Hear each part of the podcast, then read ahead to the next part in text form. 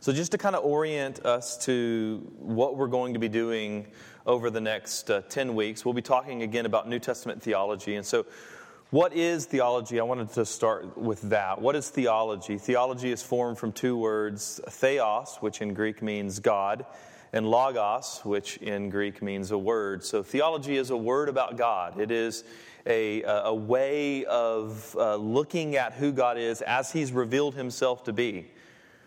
And no matter who you are, you are a theologian. Everybody in this room is a theologian. Everybody has some sort of conception of who God is. So even if you are an agnostic or you're an atheist or whatever it might be, you have some sort of idea about God. So even the fool says in his heart, There is no God. That's a theological statement. That's a statement about God. And so everyone is a theologian. The question is, are you a good one?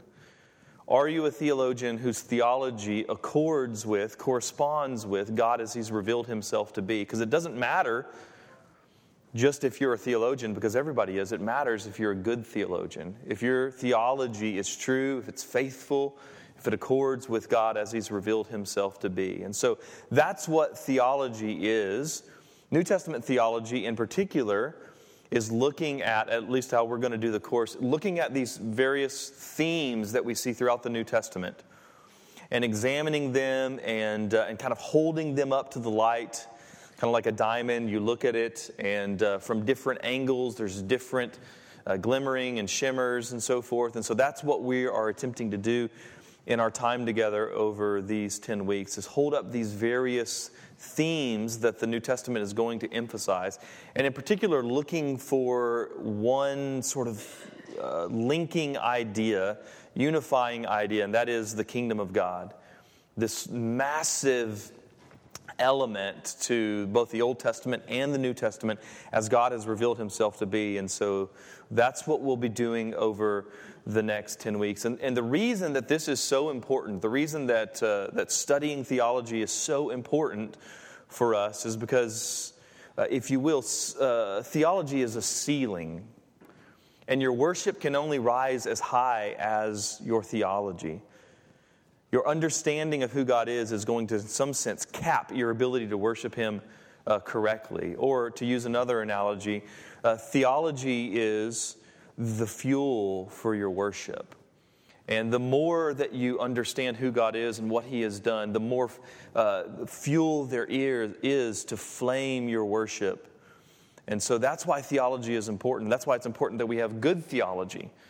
You know, wet uh, wood doesn't burn all that well. And so we want good, faithful theology so that our worship might rise. And along with our worship, other responses to God, such as the way that we pursue uh, justice, the way that we pray, the way that we, all of these sorts of things are affected by our uh, theology. And so, what we're going to be doing over th- this particular time together, this hour or so that we're in this room this morning, is we're really going to be kind of taking our time getting to the New Testament. And so, this is a New Testament theology course, but this entire first week we're not really going to spend much time at all in the New Testament. And the reason is because what we want to do is we want to kind of orient you to the background, some of the developments that are going on historically before we get to the New Testament. It's kind of like if you ever go uh, to Israel, oftentimes if you go as part of a tour, then you land in Tel Aviv, and then you drive up the coast and you see Caesarea. And then you go up to where uh, Elijah's ministry was, and then you go over, you head east to Galilee, and you see all of the, the sites that are around Galilee, and then you head down the Jordan River and you go to the Dead Sea, and you've really been in country for about eight days or so before you actually get to Jerusalem. So by the time you get to Jerusalem, there's this sense of angst, there's this sense of longing, there's this sense of expectation because you know Jerusalem is this critical city in the life of Israel. So that's kind of what we're doing this morning. It's kind of going to, to take a little bit of a tour of the kind of the contours of history in order to really prepare us and see what's going on uh, in the New Testament. And so we'll just kind of fly over the Old Testament this morning, and then we'll really land in the inter- intertestamental period, which we'll talk about here in a few moments. So, as, as it relates to the Old Testament, what is the Old Testament? This was a uh, definition by G.K. Beale. He said the Old Testament is the story of God who progressively reestablishes his new creational kingdom out of chaos over a sinful people by his word and spirit through promise, covenant, and redemption, resulting in worldwide commission to the faithful to advance his kingdom and judgment for the unfaithful unto his glory. That's what uh, the kind of the theme of the Old Testament is. And so we're going to pull a couple of, of key motifs from the Old Testament. And what we want to do again is just kind of fly over them. So if you've been on a plane and your pilot ever said, look out the, you know, out the left windows and you'll notice there's the Grand Canyon. You're not actually going to the Grand Canyon. You're just kind of flying over and he's noting that's where it is. That's kind of what we'll be doing this morning. We'll be talking about here's this theme, here's this theme, here's this theme. And then in the future weeks, we'll actually come and land at these particular cities and camp out on them um, a, a bit more. And so just kind of fly over this morning. So, one of the things, again, that we'll be really exploring over the course of these 10 weeks is, is the concept of the kingdom. What is the kingdom? So, if you will, imagine a world that has absolutely no resistance to God. Imagine a world in which there's no sin, there's no suffering, there's no sickness, there's no death, there's no chaos, there's none of that. That's what the kingdom of God is. That's what creation is working towards. That's what unravels in the fall with the, uh, the advent of sin. But that is what we're moving back towards. It's this concept that uh, in the Old Testament is known as shalom, this idea of peace, prosperity, wholeness, and so forth. That's the image of the kingdom of God. We'll spend an entire week, I think it's next week, that Zach's going to talk about the kingdom of God. What is the kingdom of God? If we're looking at the New Testament through this lens the kingdom of God, we want to have a, uh, a really, really tight and comprehensive de- definition of it. And so that's what Zach will do next week. So I'll move on for now. The next theme that we'll, uh, we'll see over and over throughout the Old Testament is that of monotheism. That not only is uh, the Old Testament telling the story of the kingdom, but it's telling the story of a king, and that king is Yahweh. That king is Yahweh. You might have known uh, the name uh, Jehovah, which is actually just a, uh, misunderstanding of the, the original uh, language of Hebrew. It's actually Yahweh. And, uh, and so this is the divine name as God has revealed himself. And Yahweh is the king. He's the only king. Isaiah 43:10, before me no God was formed, nor shall there be any after me. Isaiah 44:6, I am the first and the last, besides me there is no God. Isaiah 45:5, I am the Lord and there is no other, besides me there is no God. Deuteronomy 4:25, to you it was shown that you might know that the Lord is God and there is no other beside him. At the same time, in the midst of this, this idea of monotheism that saturates the Old Testament, there are these little hints along the way that speak to some sort of plurality that we'll see blossom in the New Testament with the idea of Trinitarianism, which is again something we'll camp out on uh, over our time together in the, the next few weeks. The next theme that we'll explore is creation. And this is at the heart of the Old Testament uh, the very beginning of the Old Testament has us recognize there is a fundamental distinction between creator and creation. And this is unlike all the surrounding peoples of the ancient Near East. So, you, if you've ever heard of, of uh, all kinds of ancient Babylonian creation myths, Enuma Elish and the Epic of Gilgamesh and so forth, all of these old stories that we found, and in all of them, uh, creation is kind of an overflow of the Creator. It's almost like the God in those stories cuts off his finger or something like that, and that's planted and that becomes the material world. It's only in this uh, Jewish context that we, we see this firm distinction between uh, creator and creation such that there's no overlap between uh, the two. And, uh, and so it's from this perspective that we even get the idea of sin, which is trying to mingle the two. What you have in sin is you have a, a creator who creates uh, creatures, and those cre- uh, creatures reject their creator and they worship and serve creation instead. And so that's another theme that we'll see explored. Uh, and then, along with that, uh, creation, we have mankind. That mankind is created as the chief of creation and as the image of God. In order to really understand what, what we're talking about here, and again, we're going to come back to all of these things, but think of, of the idea, even that phrase, created in the image of God. Now, if you are uh, an, a king in the ancient Near East, what you would often do is you would build gardens. You would build these elaborate gardens. So, the Hanging Gardens of Babylon or Solomon, if you go and you read uh, the writings of, of Solomon and so forth, you read about all of these gardens. Ecclesiastes, in particular, talks about how he builds these massive Central Park size sort of gardens as a, as a testament to his beauty. And then what you would do is you would build this statue in the middle of it. And you'd place this statue there in the middle of the garden. And on that st- statue, there would typically be some sort of a, a depiction of you so that whenever anybody entered into that garden, they could say, This garden is in the dominion of Solomon or Nebuchadnezzar or whoever it might be. Now, think about the significance of that imagery in relation to the Garden of Eden.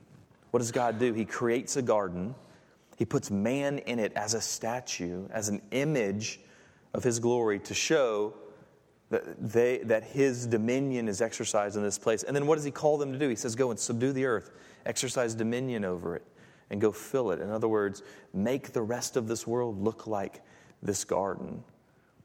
That's what's going on there with mankind. And then sin, obviously, is seen as treason against the king. It's this cosmic act. It's not just an individual act, it's an act against all of creation, which is why when mankind sins, there's all of these fractures that take place. Man is uh, divided from his creator. That's how we typically think of sin.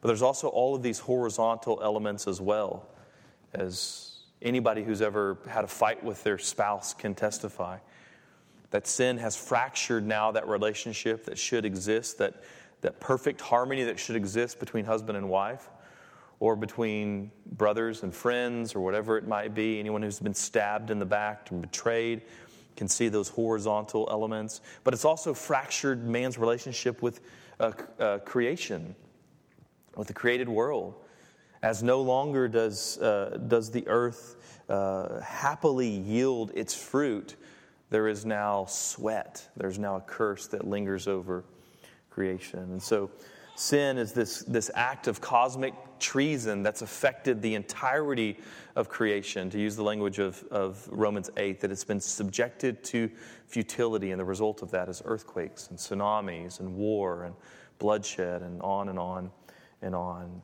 And God curses man as a result, as a result, with banishment from the garden. Go out from the garden and, uh, and death. And there's this establishment of this competing kingdom. You have the kingdom of God, and now you have the kingdom of man. But it's not man who sits as the head over this second kingdom. It's actually Satan. It's the enemy, it's the accuser, it's the adversary.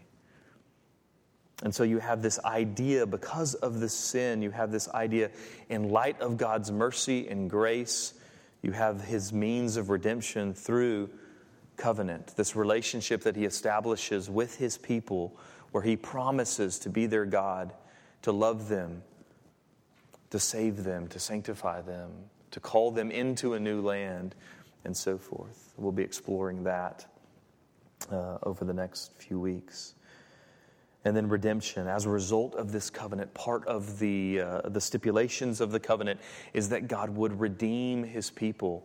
And you have this picture in the old testament of god leading out israel from egypt leading them out of a land of slavery into a land of promise into a land flowing with milk and honey. And that's a picture of us and our salvation. That's a physical picture of the spiritual reality of what we have experienced. We were in bondage, but those of us who are in Christ have been set free from bondage, from spiritual bondage to self and to sin and to Satan.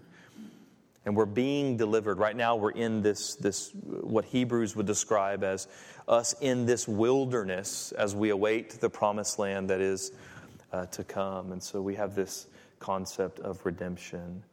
And it's all leading towards the temple. And the temple is this place, we'll talk about this even in our sermon this morning as we look at Jesus cleansing or clearing out the temple. That just happens to be where we are. The temple is the place where heaven and earth meet. So if you think of, of uh, the Garden of Eden, one of the, the glorious things about that is you see God walking among uh, his uh, creatures. So you have God walking there in the garden. Heaven and earth are overlapping. With sin, you have this division between the kingdom of God and the kingdom of man, between heaven and earth. And the temple is this little slice where there's a bit of overlap. And then we see in Jesus Christ as the restored temple this greater overlap that's waiting for future consummation whenever he returns. So that's kind of some of the key themes of the Old Testament that we'll be looking at over the uh, next few weeks. But I want to turn our attention now to everyone's favorite subject, which is intertestamental history. Everybody loves intertestamental history, it's one of your favorite things, I'm certain. And the reason that this is important is because uh, reading the New Testament without a good understanding of the, the events that are happening in the 400 years or so between when the, uh, the uh, Old Testament canon closes and when the events take place that, uh, that begin the New Testament, there's 400 or so years there. Without understanding what's going on there, it's, all, it's like kind of watching uh, those two dimensional cartoons. Uh, maybe the black and white cartoons from the 30s or whatever with uh, a strange looking uh, prototype of Mickey Mouse or something like that. And, and, think about the difference between watching those cartoons and then watching one of the new Pixar films and just the, the radical difference that exists between these two different types of cartoons. That's kind of like reading the New Testament. Whenever we begin to understand this, this backdrop, this, this background, this context for it, it really adds not only color and texture, it adds a third dimension to our understanding of the Scripture. It makes it much more holistic and robust and so forth. So, let me give you a couple of examples uh, of this that we'll talk about here uh, in a second. So, in Israel's history, you have the destruction of the temple. A number of times, uh, there are foreign armies that come in and destroy and defile the temple. Now, in light of this, you can really grasp why it is when Jesus comes along and says something like, Destroy this temple and in three days I'll raise it. They don't think he's playing around. They're very upset by this because they have experienced in their history a number of times where foreign armies had come in and done that very thing. We'll talk about that um, as we go on. Think about if someone were to make a joke about blowing up the World Trade Center.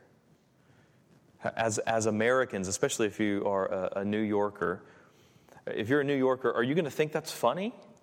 Absolutely not. That's not going to be a laughing matter. You're probably going to get beat up for that. That's what happens when Jesus comes in and begins to talk about destroying the temple. But we need to understand the context for that, the fact that that had happened a number of times in their history, or the fact that during and after this period where, where Israel was exiled from the promised land, there was this intense soul searching and in, in the process of this soul searching, they're asking themselves this question why aren't we living in the land? God promised us this land. We're not living in the land. Why aren't we living in the land? They come to this conclusion. They come to the conclusion the reason we're not living in the land is because we did not uphold the Torah. We did not uphold God's law. And so, therefore, we've been cut off. We've been exiled. So they come back to the land, and what are they passionate about? This time we're going to get it right. This time we're going to follow God's law to the letter. And what does Jesus begin to come and do? He begins to challenge that. He begins to do things on the Sabbath that they said you couldn't do on the Sabbath. He begins to upend their purity laws and said, it doesn't matter the outside of the cup, the cup. You need to clean the inside of the cup.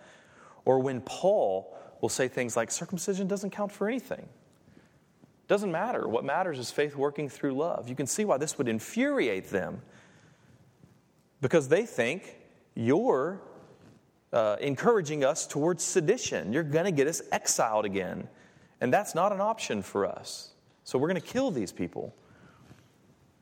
Or you get an understanding of why first century Jews had this intense disdain for tax collectors. You read about that.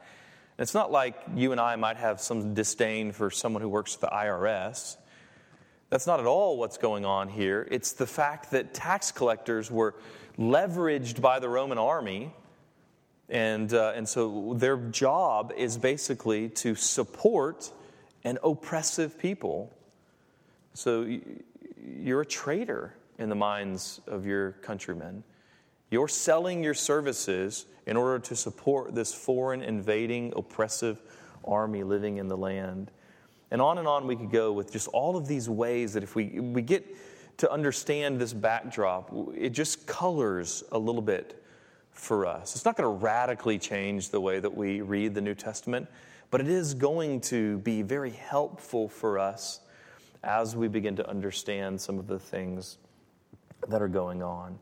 And so, as we talk about this transitional period between the Old Testament into the New Testament, this intertestamental period, this period between the two testaments, it's kind of like the, the, the, passing of a torch, kind of like a, the swan song. And so, we, we had recently the uh, retirement of a basketball legend uh, in Kobe Bryant. And, and if you paid any attention to that, every city he went to, there was some sort of a ceremony for him. They, they presented him with some sort of uh, a trophy or memento or whatever it might be. Same thing happened with Derek Jeter when he re- retired from baseball a couple of years ago. There's, there's typically, uh, if these, these athletes kind of give foresight to this is the end for me, there's this celebration that takes place. But the vast majority of people who retire, they don't get that.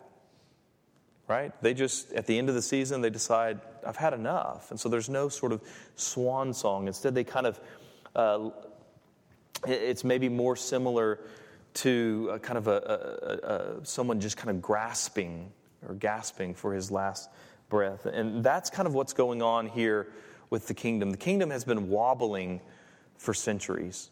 When we get to the Old Testament, the end of the Old Testament, king after king after king had risen, and, and yet none of them fulfilled the longing that uh, Israel had. None of them could inaugurate this kingdom that uh, God had uh, promised. All failed to some degree. In fact, if you're reading Chronicles, Samuel's, and, uh, and the various uh, other books that tell of this uh, historical events that are happening in Israel's history, it's almost like the authors are emphasizing the failures of the king because that's what they are doing. So, so there's this king that would arise, and he's David, and you think, surely this is the one. And it seems like he's ruddy, whatever that means. And he's a man after God's own heart He's victorious in all of his endeavors, and then there's this massive fall from grace. And then his son, Solomon, and his name is even related. Solomon, S L M, is related to the word shalom, peace. His name means peace, prosperity, wholeness. Surely this is the one. And then he takes foreign wives, and they lead him away, and he begins to worship other gods as well. And on and on you can go throughout the history of Israel. Maybe it's Moses. No, he didn't even make it into the promised land. Not David, not Solomon, and on and on you could go until this, this bright light that Israel had experienced begins to flicker and fade into the darkness of exile. But there is this little bitty light there in the midst of it. Amos chapter 8 verses 11 to 12 says this Behold, the days are coming, declares the Lord God, when I will send a famine on the land, not a famine of bread, nor thirst of water, but of hearing the words of the Lord. They shall wander from sea to sea, and from north to east. They shall run to and fro to seek the word of the Lord, but they shall not find it. This corresponds to this period of exile where there's no prophetic speech. There's no Urim, there's no Thummim, there's no, uh, there's no consulting of the word of the Lord. The word of the Lord is this famine in the place, but there's also a prophecy of a coming day in which the Lord would yet again speak to his people. In Malachi, the last book of the Old Testament, chapter 4, verses 5 to 6, he says this Behold, I will send you Elijah the prophet before the great and awesome day of the Lord comes. And he will turn the hearts of fathers to their children and the hearts of children to their fathers, lest I come and strike the land with a decree of utter destruction. So you have this, this Amos prophecy of a coming famine a coming darkness, a coming exile. We see that take place in Israel's history. But also, there is this prophecy that one day this light that is flickering will be turned on again. And that prepares us for the New Testament. But with these words, with Malachi's final breaths, everything goes dark and it stays dark and it stays dark and it stays dark for 400 years. Imagine what would happen over the span of 400 years a feeling like you have no national identity, a feeling like you have no hope, no encouragement. You have some sense of expectation, but eventually it dies over that time. The same way that eventually, at some point, Abraham surely began to think, Sarah surely began to think, maybe this is not happening for us. Maybe we're not going to have kids. Maybe I need to do something with Hagar in order to make this happen on my own because the Lord doesn't seem to be faithful to his promises. And So Israel begins to uh, teeter there. What's happening in the midst of this 400 years is a world that is in flux. Egypt, at this point, who has been most of the Old Testament the world power, the United States, the you know Britain, uh, 200 years ago or whatever it might be, kind of the world empire, Egypt has crumbled.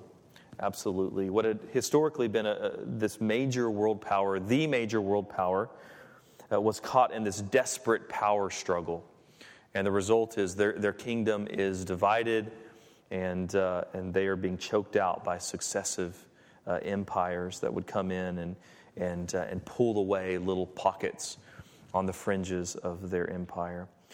Greece had come up and had been this glorious power, but it, uh, at the time of the, uh, the New Testament, by the time the New Testament comes up, uh, it's fading in the midst of these endless wars that it had Rome, by the close of the intertestamental period, she's ruling the known world, and all roads are leading to her. And uh, Asia eventually is uh, wiped out by Rome. And so, as the Old Testament ends, uh, the, the superpower that's controlling much of the world in Israel is Persia. But by the time the New Testament begins, it's Rome that's controlling most of the, the, the world. And so, what is it that happens in between? How do we get from uh, Persia to Rome? And so, we begin with uh, Assyria. Assyria is the world power towards the end of the Old Testament, and you'll note that they are the, uh, the people that come in and uh, exile the northern kingdom of Israel. They carry off Israel into exile. While Israel, the northern kingdom, is in exile, all of a sudden the Babylonians are going to spring up, and they're going to become kind of the major world power. And during their reign, the southern kingdom of Judah is going to be exiled. They're exiled there uh, into the land of Babylon. Uh, after they kind of begin to fade in significance, Persia comes up as the major world power. After that, you have Greece after that, within Israel itself, you have this period of some level of autonomy, and then you have Rome. And so we'll talk about each of those periods uh, in, uh, in chronological order. So, first, you have the Persian period. Persian period is uh, what we're going to see if you're reading books like Second Chronicles, Ezra, Nehemiah, Esther, Psalms, various Psalms, Daniel, Haggai, Zechariah, Malachi. All of these books are going to, to have some reference to what's going on in Persia. Begins with uh, this king called Cyrus that you've probably heard of. He conquers Babylon, and so this begins the Persian period of world dominance. And they do something really interesting in their history, and that is they, they institute this policy that allows for conquered people to begin to uh, maintain their local customs and religions. So typically, what would happen in most of these world powers is they would come in, they would exile the people, and they would completely try to uh, erase all vestiges of the original culture. And so they would try to assimilate you into their own culture. Persia was a little bit uh, unique because they had this policy that allowed you to still be Jewish. Even though you're there in exile in Persia, you can still be Jewish. In fact, Cyrus went as far as to even allow the Jews, if you remember, to go back into uh, the land of Israel and begin to rebuild uh, and so forth. And so you have this development there in the Persian period that allows for the Jews to maintain some sense of national identity and hope and expectation and so forth, even though they are a conquered and exiled people. After that, you have the rise of the Hellenistic period. Hellenistic refers to Greek culture. And uh, it really begins with Alexander the Great, who was a student of the great philosopher Aristotle. Alexander the Great, probably the greatest uh, general who has ever lived. His, his um, uh, territory stretched all the way from Greece to India. So think about that in terms of uh, east to west, Greece to India, from uh, southern Russia all the way to northern Africa.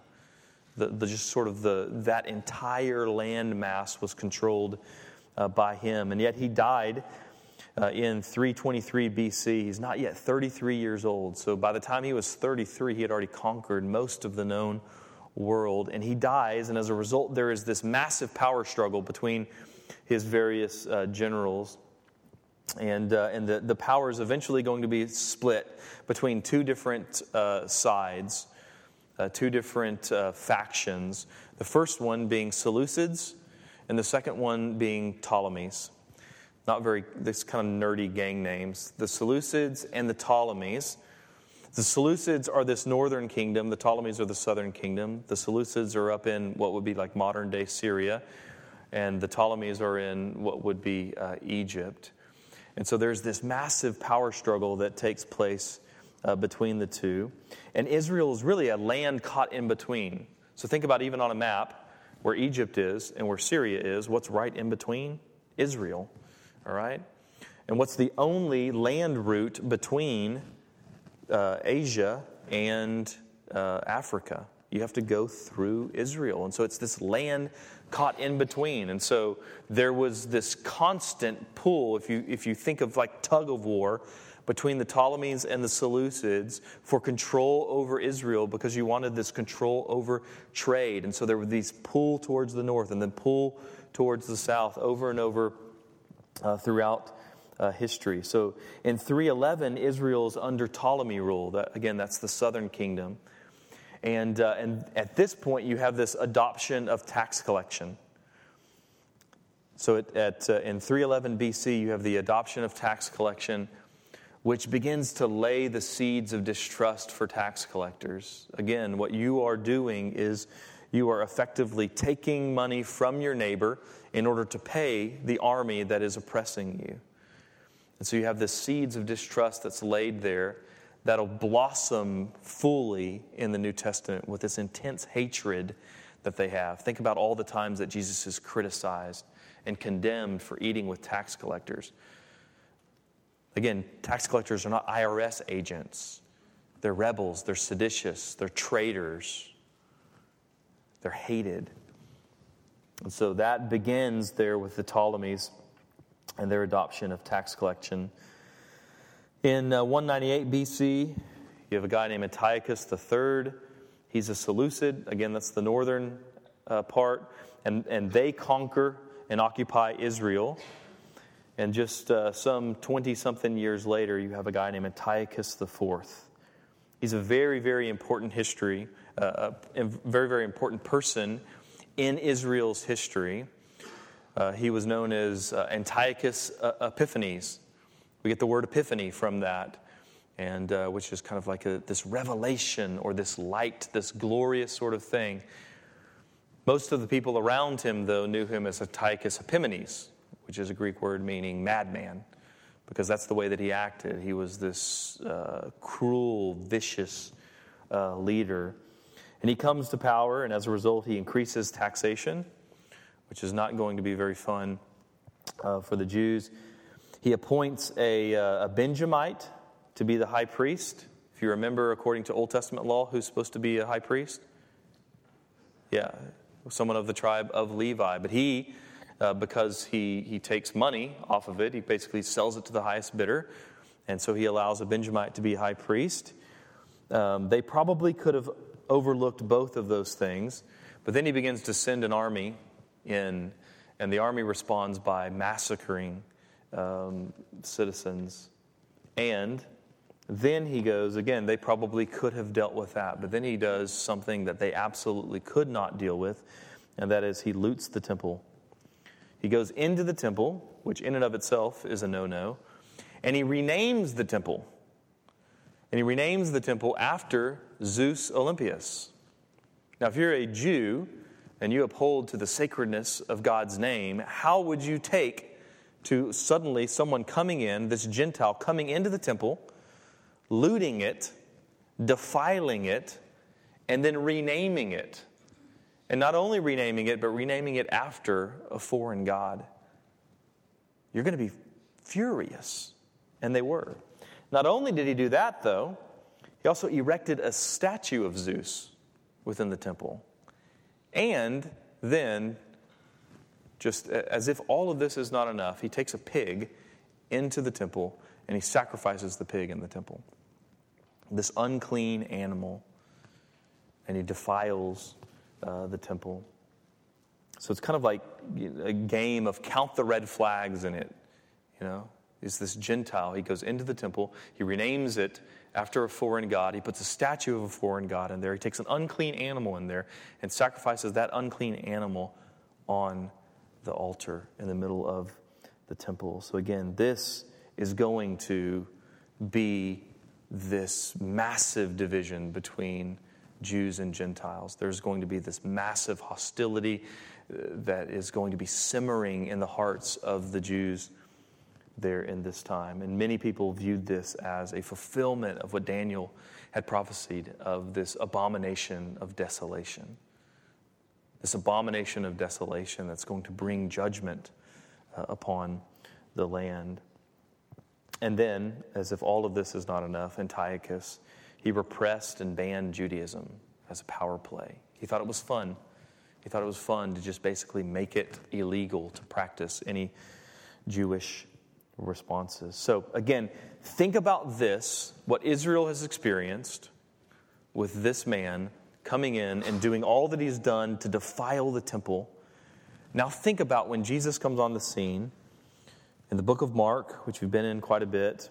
We'll get to this passage uh, in a few weeks.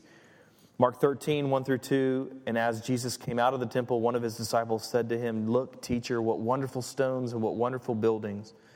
And Jesus said to him, Do you not uh, do you see these great buildings? There will not be left here one stone upon another that will not be thrown down.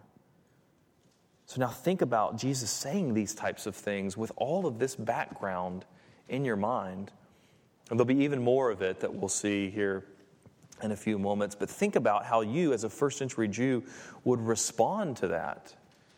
You'd be furious. You'd be angry. You would be frightened.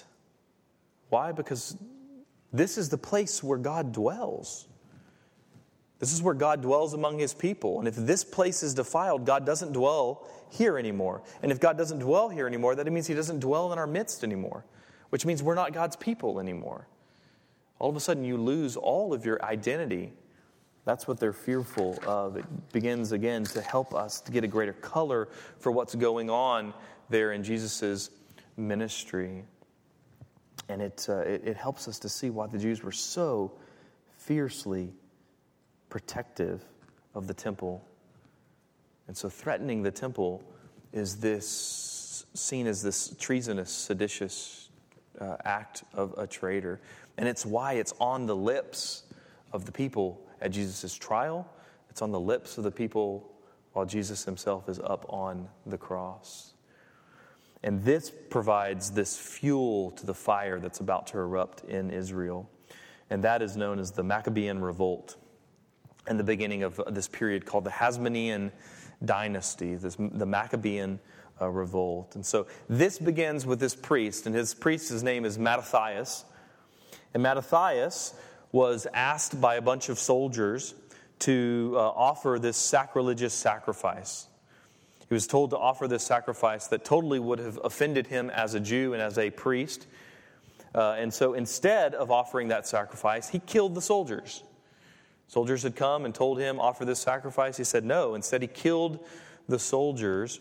And this begins this, uh, this period of revolt, so kind of Braveheart, uh, if you will, this period that begins this real small uh, movement that becomes this massive thing that's going to ultimately lead towards this period of about 100 years or so in which there is no foreign army that's occupying Israel. They actually win freedom, they win liberty, they win autonomy for about 100 years or so. And this is, these are the events that are traditionally known as Hanukkah. So if you ever wonder where Hanukkah comes from, I learned about Hanukkah from watching the TV show Friends whenever I was a kid. Ross Geller. That's what he, he was like a Hanukkah armadillo or something like that. And, uh, and so this is what Hanukkah celebrates. Hanukkah celebrates this uh, revolt, this rebellion by Mattathias against uh, the uh, invading army. And, uh, and this is going to really drive this hostility between Jews and Gentiles to a level that even to that point was unprecedented. And, uh, and so uh, you'll see as a result of this, the, the reason that the people in the New Testament, the Jews in the New Testament, are so um, upset by any mention of bringing the Jews in. So we'll even talk about that a little in the sermon in a little bit, uh, where Jesus talks about how the, uh, the temple was a house of prayer for the nations or for the Gentiles. We'll talk about that in a little bit. Paul, in Acts 22, is, uh, is speaking to a crowd, and he said, Go. Uh, he's, he's quoting what the Lord said to him. And he said to me, That's the Lord said to me, Paul, Go, for I will send you far away to the Gentiles. Up to this word, the crowd listened to him. Then they raised their voices and said, Away with such a fellow from the earth, for he should not be allowed to live. See, the Jews there were, they were fine with him talking about all of the various things that he was talking about. Jesus is the fulfillment of prophecy, the resurrection, all those kinds of things. But the moment he says, this somehow includes Gentiles, away with this man. He can't live. Why? Because Gentiles are unclean. We know what happens whenever you try to allow Gentiles into the area. There is judgment, there is uh, massacres, and so forth. So the Jews are fine with Paul until he begins to talk about Gentiles, and then they're enraged. So again, there's this increased tension, this increased hatred, this increased hostility. Don't think, when you think about it, don't think modern uh, racism. So, race, obviously, this, this big issue in our, our current events right now. Uh, and as much as there's still uh, racism in the, the U.S., don't think about this type of racism. Think uh, 19th century uh, American racism. Think slavery. That's the sort of hostility, that's the sort of hatred, that's the sort of bigotry that's going on there in uh, Israel as it relates to the Gentiles. And, uh, and so Mattathias he leads this revolt. He has a son whose name is uh, Judas Maccabeus, which means hammer, kind of like the uh, ancient Jim Adler or something like that. Judas Maccabeus, the hammer. That's why we call it the Maccabean Revolt. But within a couple of centuries, Uh, so Judas is, is relatively, uh, he's a, a, pretty good leader. He kind of restores, as Mattathias had done, kind of restores this, uh, this uh, Jewish purity of their traditions and so forth. But within a couple of generations, uh, all of a sudden, there is no longer any desire whatsoever for religious purity. It has become, their motivations have moved from religious in nature to purely political uh, in uh, nature. So, an example of that, you have a guy named Alexander Jannaeus. It was about uh, 100 or so BC. And, uh, and he decided that uh, he did not like the Pharisees and their emphasis upon religious purity. And so his response to that is he's going to get 800 Pharisees and he's going to crucify them.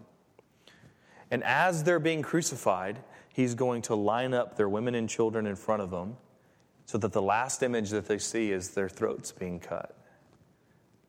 So, now think if you are a Pharisee, how you're going to relate to the idea of a king. This is even a Jewish king. There's fear based. We see what happens when people get power. And you see how they can uh, when Jesus comes on the scene and people begin to say, He is the king, you can see why there is this fear, why there is this distrust of them. They've seen what's happened, what happens to those in their own party who dissent to the king. Jannaeus has a wife, Alexandra. She's much more supportive of Jewish law. She's generally well liked, but she has two sons. Those two sons uh, get into a power struggle who's going to be the ultimate successor. Both of them decide at this point, let's appeal to Rome. Let's appeal to Rome and see who is going to be the, um, uh, the successor on the basis of who Rome says. That backfired because Rome's response was, neither of you are going to be. We want this land. And so they send the, the general Pompey into the area. Uh, he invades Jerusalem, and yet again, he enters into the temple. Now, not nearly the amount of disrespect that Antiochus uh, had. Uh, he didn't uh, sacrifice a pig or anything like that or set up a temple in there, but he did go in. He went all the way into the Holy of Holies, which even uh, you know the most revered Jews, even the high priest, could only go in there one day a year, and yet he goes into the Holy of Holies, just kind of as a tourist. He just wanted to check it out. He had heard it's this place of holiness, he had heard it's this place of glory. And so he thought, I'm going to go and check it out. And he goes into it, thus ending this period of, of Jewish independence for the next uh, 2,000 years, basically, until the events of the, uh, the Balfour Declaration and so forth in the 1940s, and Israel returning back to their land. So, the moment that Pompey invades Jerusalem, uh, Israel no longer has any sort of autonomy within their own, own land. So, now this is the second time in about 100 years that the temple has been defiled. Again, you get a sense for why it is that they're so um, upset by Jesus and his talk about uh, the, uh, the temple. When we talk about defiling the temple, we're not talking about someone tracking mud through your house. We're talking about the anger you would feel if someone assaulted your wife or your child or something like that. That's the way that these Jews viewed the defiling of the temple. It's like if someone defiled your spouse. So there's this increased hostility and hatred, and Jesus comes right into the middle of it. And he says, I'm going to destroy this temple. And they say, if you destroy the temple, then God won't dwell among us. And if God won't dwell among us, then we're not God's people. And so you only have two options. You have to either believe him or you have to reject him. And if you're going to reject him with these blasphemous statements that he's making, you have to kill him. So you begin to see the reason that they are so untrusting of him and they hate him so much. This leads us, though, into the Roman period. In Pompey, the general who had defiled the temple, he appoints a guy named Hyrcanus the second as high priest, and a guy named Antipater as the client king. Antipater, he proved himself to be a loyal subject of Rome and of Julius Caesar. Uh, and as a response, Julius Caesar uh, lowers taxes. So the people generally uh, enjoy the freedoms that are given. And he also gives permission to fortify the cities, and he gave uh, certain religious freedoms. It's called religio licita. In other words, legal religion. So in Rome, Judaism was officially a legal religion, which is going to lay the seeds for whenever Christianity is first beginning to blossom there with the, the, the work of the, the apostolic ministry and so forth. Because it's seen as a sect or a part of Judaism, it is then given, it's granted certain uh, freedoms uh, because it's seen as a part of, of Judaism. Uh, there's this power struggle that takes place between Antipater's sons, one named Herod, the other one named Aristobulus. Herod triumphs. This is the guy that's known as Herod the Great, who's known, as, uh, known historically for two main things. The first one is these massive building projects. So he, he, he kind of beautifies the temple, makes it this glorious structure uh, there on the Temple Mount. He also does things like Masada. If you ever go to Israel, right by the Dead Sea, there's this massive uh, fortress of Masada. And then uh, things like Caesarea Maritima, which are ruins you can still see uh, to this day. So that's the first thing he's known for, just this massive um, building project commitment. He's also known for murder. That's the other thing that he's known for. Towards the end of his reign, he became so increasingly paranoid that he executed several of his sons and, uh, and even his wife. And there's this story about him that, uh, that he was nearing his death. And as he's nearing his death, he begins to realize, you know, I've, I've really infuriated a lot of my fellow Jews um, because I've killed them. And so no one's going to mourn for me. Whenever I die, no one's going to mourn for me. But, you know, in, in this culture, it's a big thing. The more mourners that you have, the larger your funeral, the more great you are. And so he says, I want to be mourned. And so his response is to go uh, to Jericho, the town of Jericho. He takes all of the men of honor, all of the men of distinction, all of the elite in the area, and he has them put into a cistern. And he gives instructions, and those instructions say, At the moment of my death, put all of those men to death so that at the moment of my death, at the moment of all of those men's death, all of their wives, all of their children, all of the town will mourn, and I'll receive their mourning as mourning for me. See, this, he's a madman, just absolutely insane. This is Herod uh, the Great. So that gives us context. Now, when we understand there is these magi who come from the east, and they say, Where is he who's been born king of the Jews? And what does Herod say? He says, Oh, yeah, go out, find him, worship him, then tell me. What does Herod go and do? He goes to Bethlehem and he kills all the children. You see, this is right within his character. We, under, we, we kind of wonder about how could someone do? How could someone kill babies, these little kids, two years and older? Well, it's the same kind of guy who would just put people to death just so people would mourn his own death.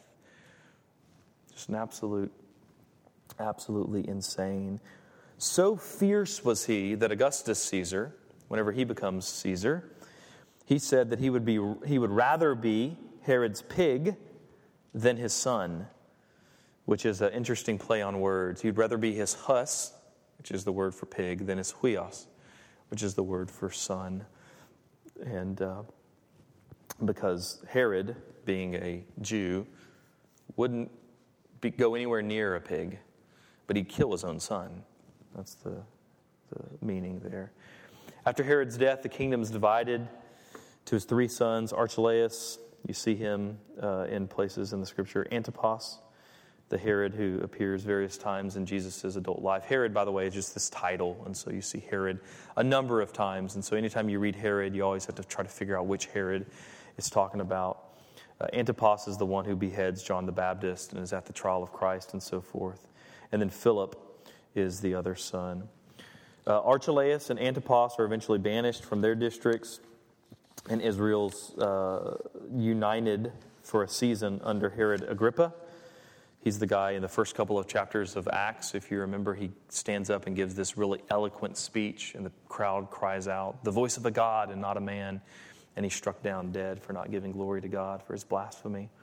And then there's another Herod, Agrippa II, that's also mentioned in Acts. So again, there's all of these Herods that are mentioned. They're all uh, related in some way to Herod the Great and his progeny. During this season, there's this increased polarity with Rome uh, for military, uh, religious, and socioeconomic reasons until eventually Jerusalem is going to be sacked in 70 AD. And this event, when, when Jerusalem's sacked in 70 AD, is kind of going to be the, the kind of the linchpin or the watershed moment where there's going to be this huge divide between Christianity and Judaism.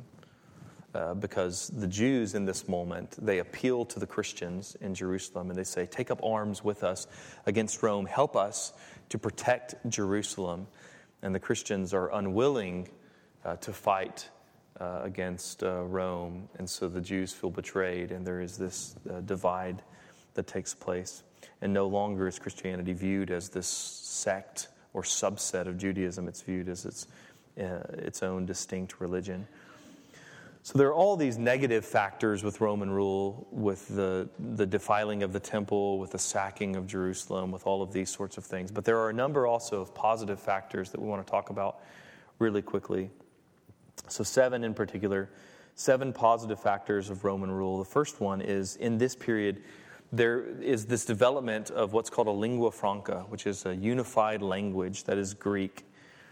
And, uh, and so, this politically unified, uh, unified realm, it preserved this linguistically unified people. So, although culturally Rome ruled over a, a, a large, diverse uh, collection of people, different cultures, different traditions, and so forth, in regards to the language, there was a unification of language why is that so such a positive factor? Because when the apostles begin to go out, what's the result? They can preach the gospel. They don't have to go like of a buddy that's a, a missionary in Japan and I mean, he, he spent years having to learn Japanese. That's years that he's not doing much ministry because he's learning the language.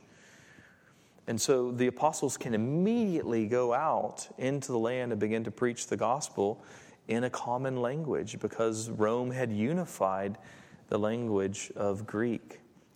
There's also this, uh, this thing called Pax Romana. Pax, the word, uh, the Latin word for peace, which is for about 200 years there is this peace because Rome ruled over almost everything, the known uh, world.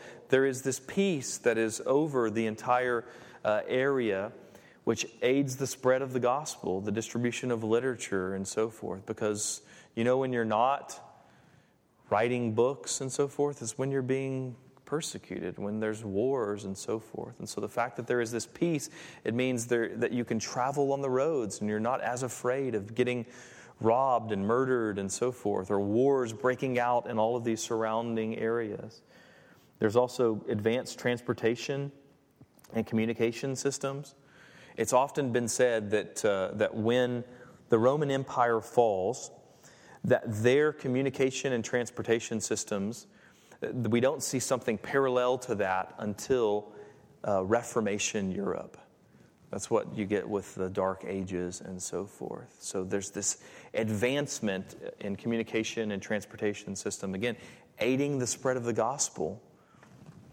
There's increased urbanization there's this sort of cosmopolitan spirit that transcends national or ethnic barriers, which is why you have these, these major cities where there's people from all kinds of cultures that are uh, kind of gathering there. So think of London. If you've ever been through Heathrow or something like that, you're literally seeing the entire world, not literally, you're figuratively seeing the entire world there in the airport because it's a hub that's what uh, many of these cities there in Rome were. So again, someone gets saved, someone gets saved in Antioch, but they actually live in Rome or they live in Caesarea or they live wherever it might be in Ephesus and they take the gospel back there where there's hundreds of different cultures that are reflected there.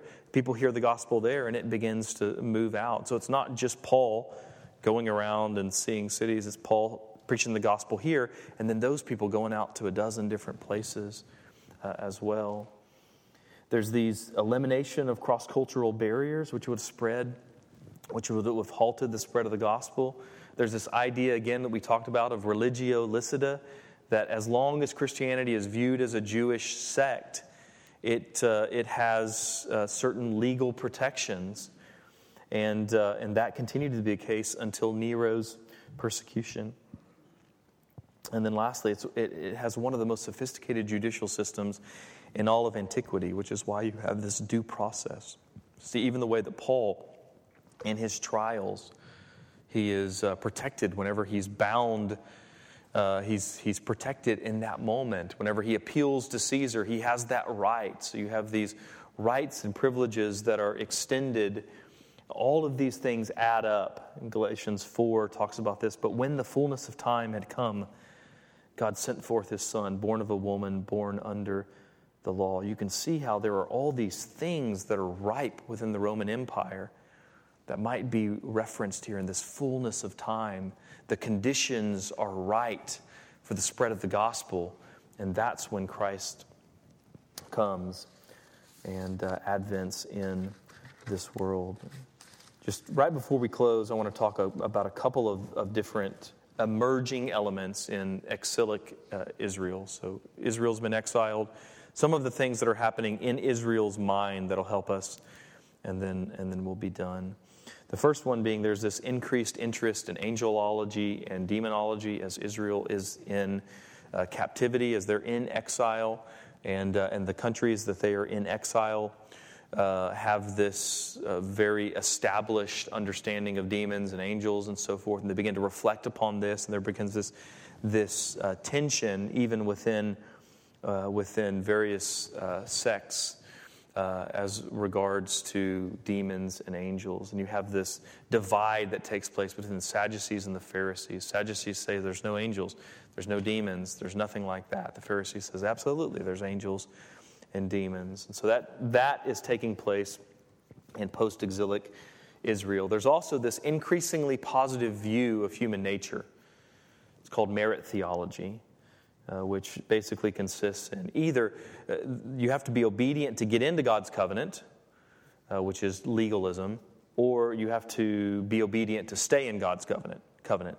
It's grace to get in, but to stay in, you have to, to have some sort of works, which is known as covenantal nomism. Uh, Zach's going to talk about that at some point when we talk about justification.